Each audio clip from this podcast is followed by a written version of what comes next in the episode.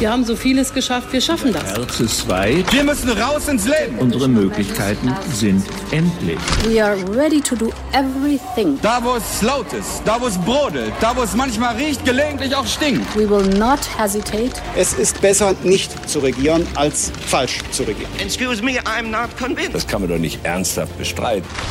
Hauptstadt das Briefing Spezial mit Michael Brücker und Gordon Ripinski. Live von der Pioneer One. Herzlich willkommen zu einem Hauptstadt-Podcast Spezial mit einer spannenden Persönlichkeit aus der Film- und Fernsehlandschaft. Christine Strobel ist heute bei uns, nicht nur ältestes Kind von Wolfgang Schäuble und verheiratet mit dem baden-württembergischen Innenminister Thomas Strobel, sondern vor allem aber seit Mai diesen Jahres ist sie eine der wichtigsten Persönlichkeiten im öffentlich-rechtlichen Fernsehen. Sie ist Programmdirektorin des ARD Gemeinschaftsprogramms und hat direkt mit einer Reform des Programms ordentlich Kritik eingeheimst. Jetzt zum ersten Mal bei uns im Podcast Christine Strobel. Herzlich willkommen, Frau Strobel. Hallo, Herr Brücker. Frau Strobel, haben Sie eigentlich das Triell gesehen am Sonntag? Ja, klar. Es hat mich ein bisschen an ARD und ZDF erinnert. Die ruhigen hellblauen Wände, die Moderatoren, die man ja teilweise von öffentlich-rechtlich kannte. Also so ein bisschen habe ich das Gefühl, die Privaten, wenn man auch an die News-Schiene bei ProSieben denkt, die wächst und bei RTL auch, wollen bei Informationen Ihnen wirklich Konkurrenz machen, richtig? Ah, Da bin ich jetzt der, der falsche Ansprechpartner, um diese Frage zu beantworten. Aber ich glaube, Sie haben es öffentlich gesagt, dass Sie das wollen. Insofern kann man das, glaube ich, schon ernst nehmen. Und Sie bauen ja auch in dem Bereich wirklich ordentlich auf. Ähm, Und wir beobachten das mit Interesse, sind aber auch ehrlich gesagt an der Stelle selbstbewusst genug zu sagen, wir sind das Original und wir haben natürlich einen unglaublichen Schatz mit der Tagesschau und den Tagesthemen. Wir sind im Informationsbereich wirklich äh, umfassend und äh, sehr gut aufgestellt und insofern ähm, verstehe ich, dass ähm, das andere kopieren wollen, bin aber an der Stelle auch gelassen. Aber es, man merkt schon im Bundestagswahlkampf, es gibt ganz viele neue Informationsformate da draußen, von YouTube über Streaming-Anbieter bis hin zu eben neuen Medien wie T-Online oder eben auch den privaten Sendern, die im Infobereich Neues wagen wollen. Wie sehr achten Sie auf so etwas und müssen das selbst bei Ihren Programmreformen bedenken? Ja, ganz dringend. Also das ist völlig richtig, dass es viel mehr Anbieter gibt in diesem Bereich und wir gerade vor der Bundestagswahl das ja auch spüren, ähm, dass es da auch andere Formen gibt, wie man sich den Themen nähern kann. Auch wir selber haben ja uns um andere Formen gekümmert ähm, und ich glaube, dass wir das unbedingt äh, beobachten müssen und auch darauf reagieren müssen. Also ich würde mal voraussagen, dass unsere Angebote bei den nächsten Wahlen, wann immer die sein werden, also mal planmäßig in vier Jahren im Bund, ähm, natürlich noch auch unser Angebot weiterentwickelt haben werden müssen. Also das halte ich für zwingend. Wir können uns nicht loskoppeln von dem, was andere machen, sondern im Gegenteil, wir müssen das sehr genau im Blick haben. Allerdings nicht, wenn uns jemand kopiert, weil dann wissen wir ja, wie es geht. Braucht die ARD mehr Informationssendungen und Formate oder eher weniger oder einfach nur andere? Also wir haben einen Informationsanteil von 40 Prozent. Das ist schon sehr viel. Ich glaube, dass wir auf keinen Fall weniger brauchen. Ähm, Ich glaube aber, dass wir auch andere Informationsangebote schaffen müssen.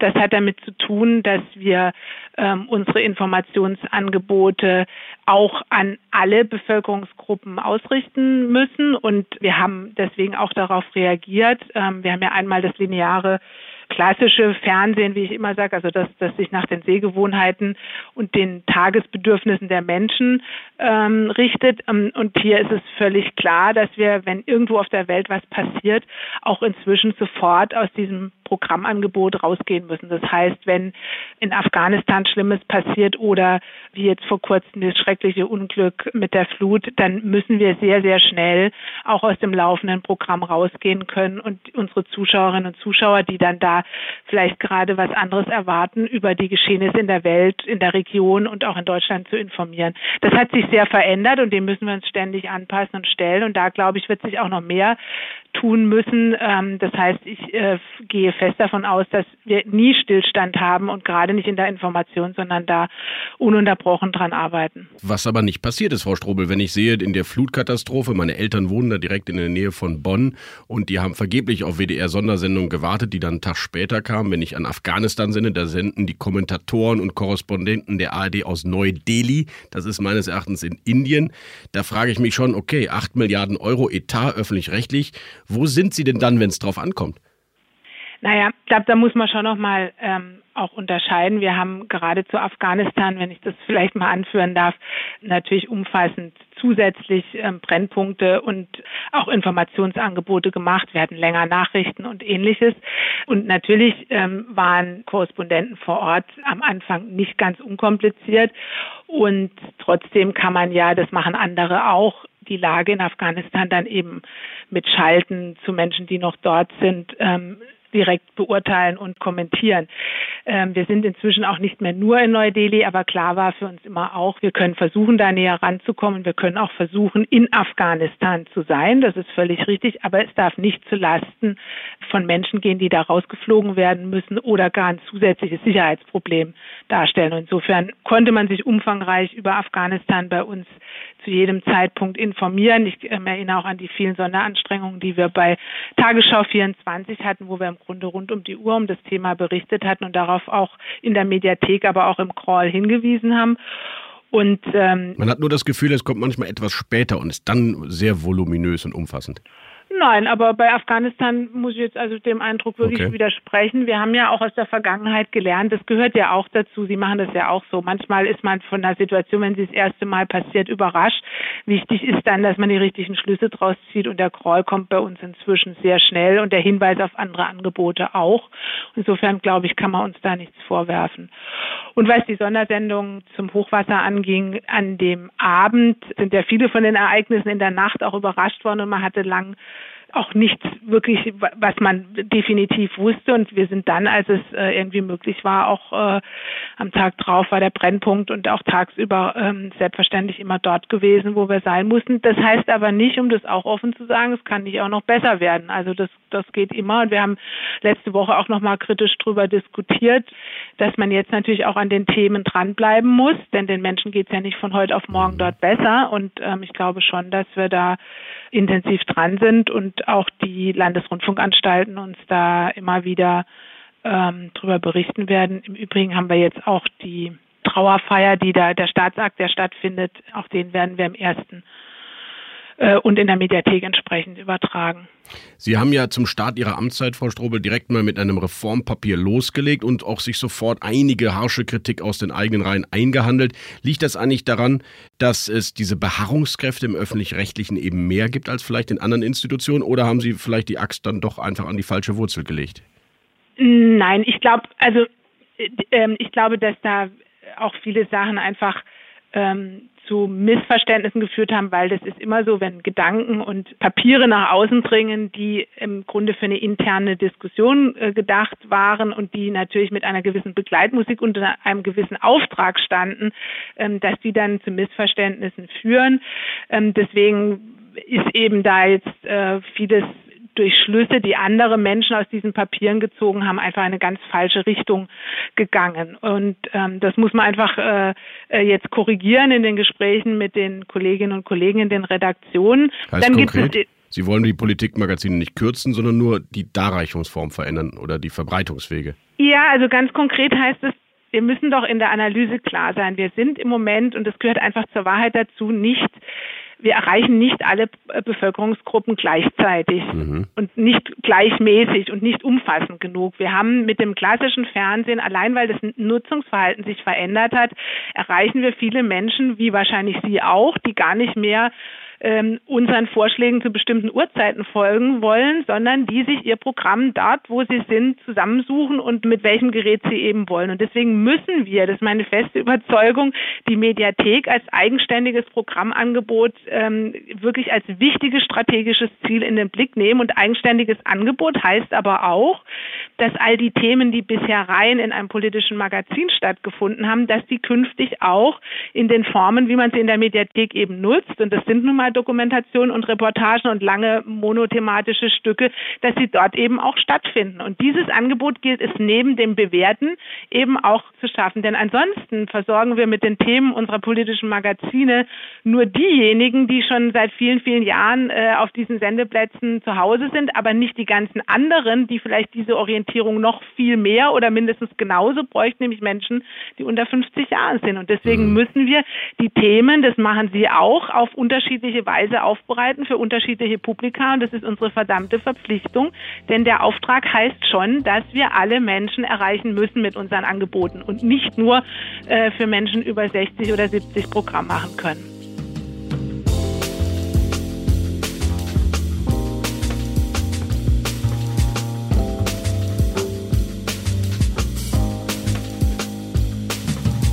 Dann lassen Sie uns über diesen Auftrag reden. Es war ja auch Thema in den letzten Wochen und Monaten, vor allem dann natürlich auch durch das Urteil des Bundesverfassungsgerichts, das klargemacht hat, die Rundfunkerhöhung, wie von der KEF vorgeschlagen, darf kommen, ist stattgegeben. Heißt das jetzt für Sie als Programmdirektorin, die Kürzungen sind passé und es geht weiter wie bisher? Nein, dann, hätte ich Grund zum großen Jubeln. Äh, ja, ich dachte, Champagnerkorken knallen dann schon mal ja, bei dem Urteil. Ja, genau.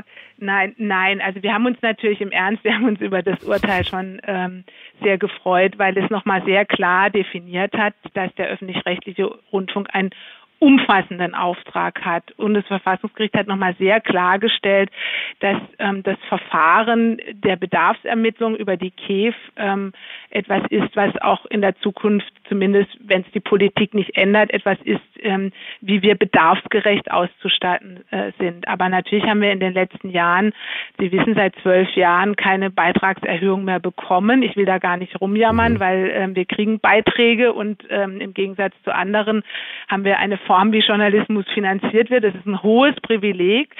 Trotzdem muss man die Realitäten sehen und die Realitäten sind eben, dass schon Einsparungen beschlossen worden sind, die praktisch in dem neuen Beitrag schon drin enthalten sind. Mhm. Und deswegen wird es Einsparungen geben. Ich lege aber ausdrücklich Wert darauf, dass das, was wir gerade zur Programmreform besprochen haben, überhaupt nichts mit Einschnitten zu okay. tun hat. Das sind keine Einsparprogramme, sondern hier geht es darum, dass wir unsere Themen so aufbereiten müssen, dass wir alle erreichen. Aber es ist kein Einsparprogramm. Allerdings hätte man mhm. natürlich auch für den digitalen Umbau sehr viel Geld in die Hand nehmen können, so wie es die BBC und andere machen. Dieses ist uns nicht vergönnt. Wir müssen den digitalen Umbau mit den gleichen Mitteln hinkriegen. Aber ich bin der Meinung, das ist zu schaffen. Gut, dass Sie die BBC ansprechen, dann muss ich es nicht machen, weil die finanziert Ihr Programm übrigens auch mit sehr vielen Auslandskorrespondenten und preisgekröntem Journalismus für etwas weniger Geld als der öffentlich-rechtliche Rundfunk. Mich interessiert Ihre ehrliche Meinung. Was spricht denn eigentlich grundsätzlich dagegen, dass ein öffentlich-rechtlicher Rundfunk mit 8 Milliarden Euro, wie gesagt, der teuerste Rundfunk der Welt, sich einfach auf seinen Kern wirklich konzentriert? Information, Kultur, Bildung und vielleicht Rote Rosen oder Sturm der Liebe oder die Fußball-Bundesliga anderen überlässt? weil Sie jetzt für sich den Kern definiert haben. Sie haben die Unterhaltung ausgeschlossen. Das Bundesverfassungsgericht hat aber ausdrücklich diesen umfassenden Auftrag inklusive der Unterhaltung bestätigt. Das heißt, Sie definieren, was ihr Kern ist, aber die oberste Instanz, die das festzulegen hat, hat es eben anders definiert und deswegen ist die Unterhaltung dabei.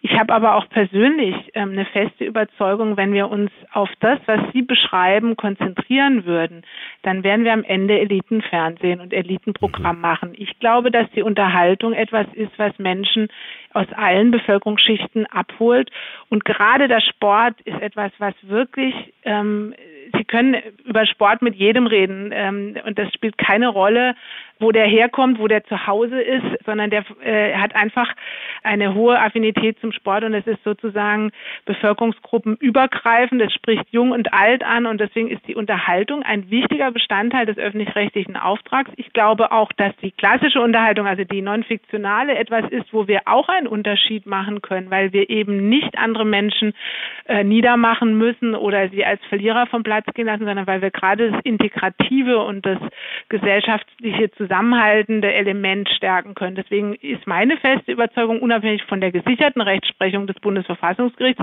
dass eben Unterhaltung auch ein wesentlicher Bestandteil ist, um Menschen zu gewinnen, sich dann auch zu informieren oder sich auch zu bilden. Das können Sie so stark auch gar nicht trennen. Wenn ich an die Fiktion denke, da haben wir immer natürlich den Anspruch zu sagen, wir ziehen erstmal Menschen in eine Serie oder in einen Film rein, um ihm dann auch eine Botschaft mitzugeben. Aber wir würden immer sagen, es ist erstmal eine unterhaltende oder eine spannende Form, wie wir ihn ähm, mit auch unserer Botschaft konfrontieren, damit wir seine Aufmerksamkeit bekommen, damit wir äh, ihn vielleicht zu Themen entführen, wo er gar nicht hin will. Und ähm, das ist die große Kunst und deswegen ist meine persönliche Haltung, nach der Sie gefragt haben, äh, dass die Unterhaltung unbedingt dazu kommt, um unserem umfassenden Auftrag auch gerecht zu werden.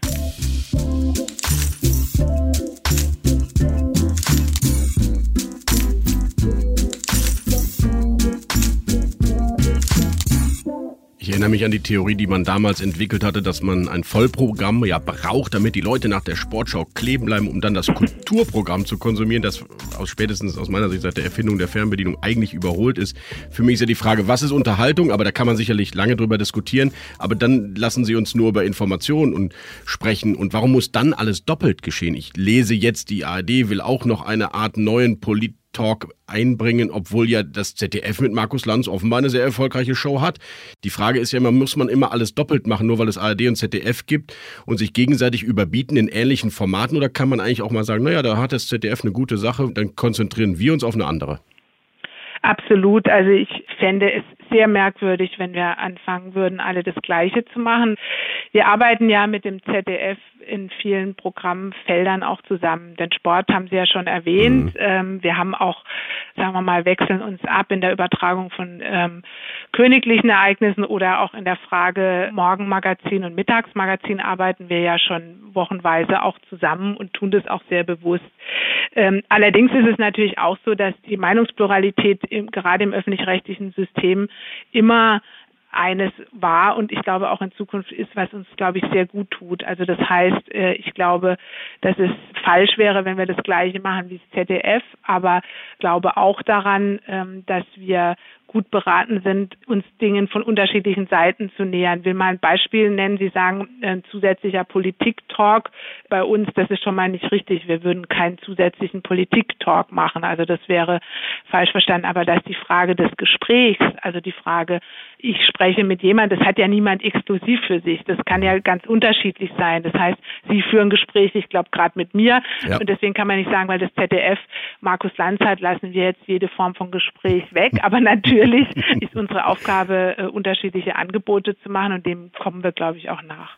Als der öffentlich-rechtliche Rundfunk gegründet wurde, ging es genau das, was Sie gerade sagten, um den Meinungspluralismus. Die Alliierten hatten Sorgen, dass da irgendwie was in der demokratischen ähm, Bildung schiefgehen könnte. Heute haben wir 400 TV-Programme und ich habe noch gar nicht bei YouTube angefangen, den Kernsender eigentlich der jungen Generation von Meinungspluralismus. Der ist doch gar nicht mehr gefährdet in diesem Land.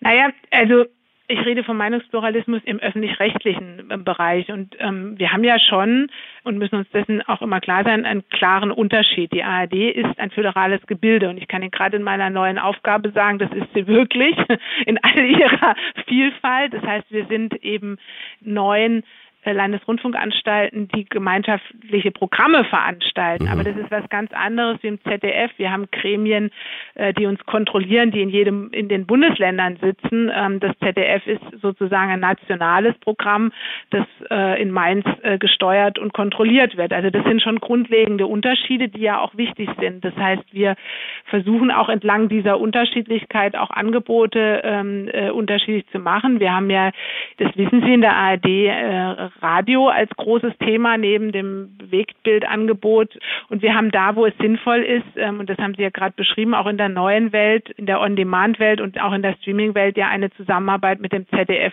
vereinbart, weil ich glaube tatsächlich, dass da Veränderungen eintreten. Das heißt, wir wollen journalistisch getrennt bleiben, aber wir wollen ein Netzwerk. Also eine ähm, gemeinsame Mediathek. Also nicht eine gemeinsame, aber zumindest mal ein Netzwerk, ähm, wo ARD und ZDF als Mediathek durchlässig sind. Das heißt, wenn der Nutzer, weil da bin ich total bei Ihnen, da verändert sich ganz viel, wenn der Nutzer jetzt in der ZDF-Mediathek künftig Tatort eingibt, mhm. dann wird er da ohne jede Barriere, so soll es sein, den Tatort auch finden und umgekehrt. Und wenn wir diesen Weg beschreiten, eben äh, dann das gesamte Angebot auch verfügbar ist. Wir haben jetzt schon Arte in unsere Mediathek integriert, mhm. das ist ja was, ähm, was wir gemeinschaftlich veranstalten und es ist einfach dem Beitragszahler nicht zu vermitteln, warum er nicht in unserer ARD-Mediathek Arte auffinden kann, wenn es doch von der ARD auch ist, ja. Und so glaube ich, werden wir mit dem ZDF, da ist ja vieles im Entstehen, auch ein starkes Netzwerk bilden müssen, um gerade in dieser neuen Welt auch dann ein Angebot zu machen. Und ich kann Ihnen sagen, dass da einem natürlich auch vieles dann auffällt. Ähm, schon jetzt in der, es war ja ein großer Prozess für die ARD, ihre Regionalmediatheken, also die NDR-Mediathek, die SWR-Mediathek zusammenzuführen. Und natürlich fällt einem da auch auf, dass man sich manchmal dem gleichen Thema von zwei Seiten genähert hat und man vielleicht ein Stück draus hätte machen können. Also da fallen einem Dinge auf und die werden auch weiter auffallen und ähm, da muss man eben auch daraus dann die Konsequenzen ziehen. Aber ich glaube schon, dass wir im öffentlich-rechtlichen System auch diesen Meinungspluralismus weiterhin brauchen, um auch jeder Gefahr von äh, sagen Beeinflussbarkeit äh, besser geschützt zu sein, als, als man es vielleicht in einer reinen Konkurrenzsituation mit Privaten eben ist.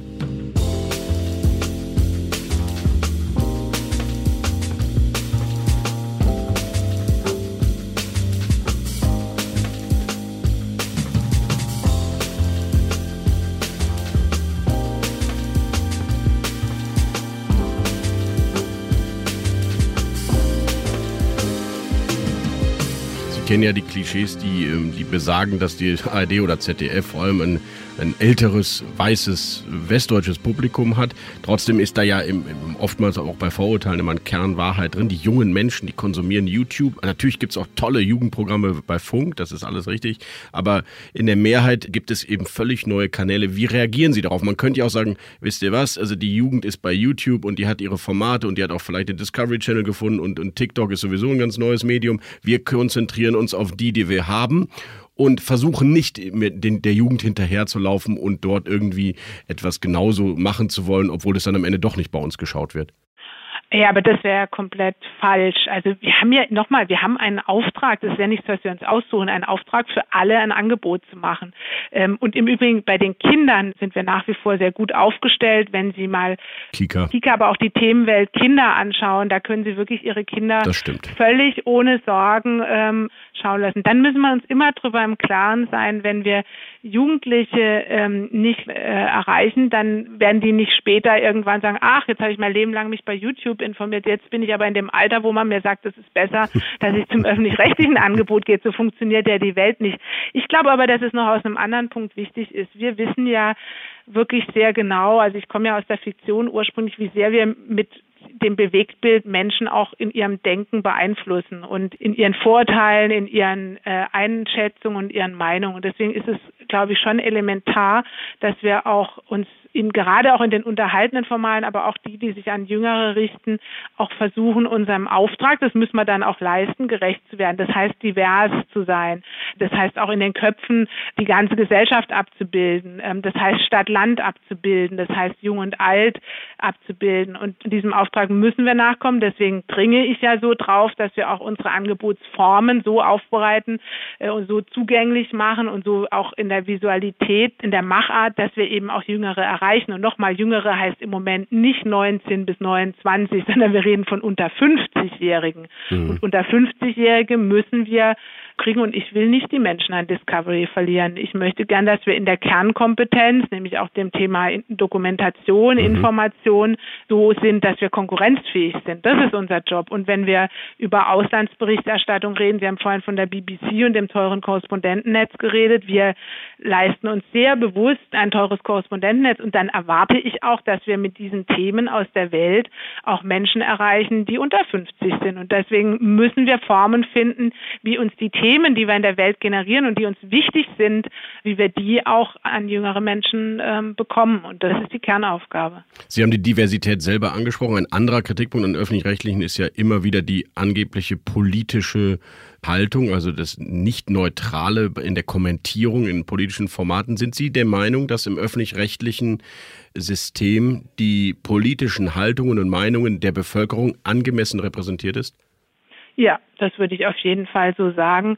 Es aber nicht heißt, dass man sozusagen mit hier nicht auch noch Verbesserungsbedarf hat. Ich glaube schon, dass sie angemessen vertreten sind, aber gerade auch äh, so Themen wie ländliche Dinge abbilden. Das machen wir zum Beispiel hervorragend in den regionalen Angeboten, also den sogenannten, ehemals sogenannten dritten Programmen. Mhm. Aber ähm, ich glaube schon, dass wir wir Macher im Übrigen, wir alle, ich weiß nicht, es wahrscheinlich bei Ihnen auch nicht anders, wir alle leben, die meisten von uns leben halt doch in Großstädten und haben eher einen städtischen Blick auf die Themen und ähm, daraus mag sich auch manchmal ähm, Milieus auch ableiten, in denen man sich eher bewegt und die ähm, prägen natürlich auch das Programmangebot im Sinne. Ich würde es jetzt gar nicht so sehr politisch sehen, aber in der Frage, wie weltoffen blickt man auf eine Bevölkerung, ähm, wie sieht man bestimmte Themen, da ist sicher immer die Gefahr aufgrund der Sozialisierung von vielen von uns, äh, dass wir eher einen Blick haben, der eben aus einer gewissen, ja, aus einem gewissen Umfeld auch ähm, geprägt ist. Und daran zu arbeiten, auch schon bei der Auswahl von Volontärinnen, bei der Auswahl von Leuten, die bei uns arbeiten, ist sicher eine wesentliche Aufgabe, die wir immer haben und wo wir immer in der Gefahr sind, äh, das nicht komplett abzubilden. Äh, schon weil eben viele, die in den journalistischen Beruf gehen, halt aus einem bestimmten Milieu auch kommen. Und deswegen ist es unsere Aufgabe, darauf zu achten. Und es ist noch mal mehr unsere Aufgabe, ähm, darauf zu achten, was im Programm stattfindet. Und da haben wir zum Beispiel bei den Tagesthemen so eine Rubrik eingeführt mittendrin, die ich persönlich häufig, häufig sehr, sehr gut finde, weil sie eben mal Themen in einer sehr prominenten Nachrichtensendung ähm, vertieft zeigt, die vielleicht eben gerade nicht nur aus dem eher städtischen Milieu zeigt, sondern eben wirklich dahin geht, wo die Menschen sind. Und das, wie gesagt, machen wir in den dritten Programmen im regionalen Angebot sehr stark, aber wir müssen es auch in den nationalen Angeboten machen. Und auch daran werden wir kontinuierlich arbeiten. Und ich würde schon sagen, dass man da noch besser werden kann. Der Haltung bin ich schon. Ich verstehe total den, den Anspruch und natürlich auch den Auftrag, dass in, gerade in der Region, in den ländlichen Räumen es eben diesen öffentlich-rechtlichen Rundfunk geben muss. Und trotzdem frage ich mich, das wird meine Frau nicht gerne hören, die aus Bremen-Fegesack kommt, aber warum muss es so eine eigene Anstalt wie Radio Bremen geben oder den Saarländischen Rundfunk, die ständig in finanziellen Nöten sind? Warum können die nicht in anderen aufgehen? Naja, das ist eine Frage, die Sie mir eigentlich auch nicht stellen können, weil ich bin, ähm, ich finde, das ist eine Frage, die letztlich, äh, wenn sich 16 Landtage einig wären dort und 16 mhm. Regierungen einig wären, dort entschieden werden könnte. Wir können ja nur die Dinge beeinflussen und ich habe mir meinem Leben angewöhnt, sogar nur die Dinge zu ähm, versuchen zu verändern, die ich beeinflussen kann. Das ist ein Themenkomplex. Die Frage der Aufgestelltheit, die Frage, welche Programme wir anbieten müssen, die Frage, wie viele Landesrundfunkanstalten es gibt, das ist nichts, was wir selber entscheiden können, sondern das ist eine Entscheidung, Entscheidung, die die Politik und zwar in ihrer Gesamtheit, also die Landespolitik in ihrer Gesamtheit zu treffen hat. Und solange die daran festhalten, sind uns an der Stelle äh, auch die Hände gebunden. Ich kann allerdings sagen, dass gerade die Kolleginnen und Kollegen im Saarland und auch äh, von Radio Bremen natürlich jeden Tag alles dafür tun und zwar mit großer Leidenschaft und dafür schätze ich sie auch sehr, um zu beweisen, dass es eben nicht so ist, wie Sie sagen, sondern um eine Stimme im, im Konzert auch der größeren Häuser zu sein, die eben journalistisch auch eine große Rolle spielt. Und wie gesagt, gesagt, nur an, der, an dem Grundthema können wir in unserer Eigenverantwortung nichts ändern. Das ist uns vorgegeben und deswegen erfüllen wir es mit Leben. Äh, und die Frage ist dann auch jemand anders zu stellen. Das Plädoyer für die regionalen Formate und Anstalten nehmen wir gerne mit auf. Wissen Sie, was mich jetzt echt überrascht hat, Frau Strobe? Mm -mm. Sie haben gar nicht gegendert in unserem Gespräch. Unerhört, unerhört. Ich dachte, man muss beim Öffentlich-Rechtlichen jetzt durchgendern. Das weiß ich nicht, woher Sie das haben. Ich versuche allerdings darauf zu achten, dass ich ähm, zumindest im Schriftlichen ähm, und auch im Eigentlichen, äh, dass ich von Mann und Frau schon spreche.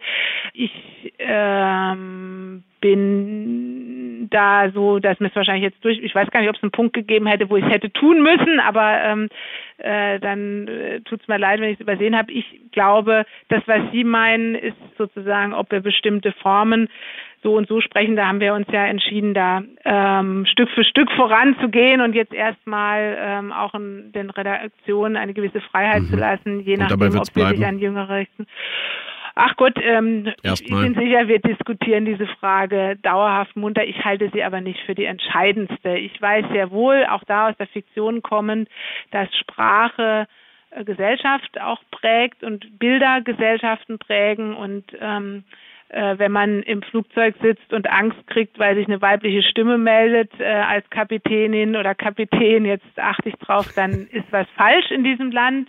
Aber ich finde es als Selbstzweck ist mir es auch zu viel und deswegen muss man sehr genau darüber diskutieren, wo es Sinn macht daran zu denken und auch ähm, eingefahrene Bahnen, die es ja letztlich sind, dass wir für vieles männliche Formen benutzen, auch zu brechen ähm, und wo es aber auch äh, dann vielleicht manchmal eine Bedeutung bekommt, die es nicht jeden Tag haben muss. Frau Strobel, darf eine Programmdirektorin der ARD eigentlich einen Lieblingstatort haben oder müssen sie strikt neutral sein? Ich bin sowas von neutral. Nein, ich ehrlich gesagt ähm, ist ja das, was mich am meisten fasziniert, dass diese Tatorte so extrem unterschiedlich sind und das über diese vielen Jahre. Und ich war ja auch mal für einige selber verantwortlich und ähm, diese Vielfalt in den Teams, aber auch in der Machart ähm, zu erleben, zeigt eben, wozu auch regionale Kraft äh, aus den ARD-Anstalten fähig ist, wenn sie denn sinnvoll eingesetzt ist. Ich finde, im Tatort ist ist das besonders gelungen und ähm, am besten gefällt mir immer der, der am nächsten Sonntag kommt. Vielen Dank, liebe Frau Strobel, für dieses Gespräch, für dieses leidenschaftliche Plädoyer für den öffentlich-rechtlichen. Ich bedanke mich und freue mich auf ein Wiedersehen. Danke Ihnen. Hauptstadt das Briefing Spezial mit Michael Bröker und Gordon Ripinski. Live von der Pioneer One.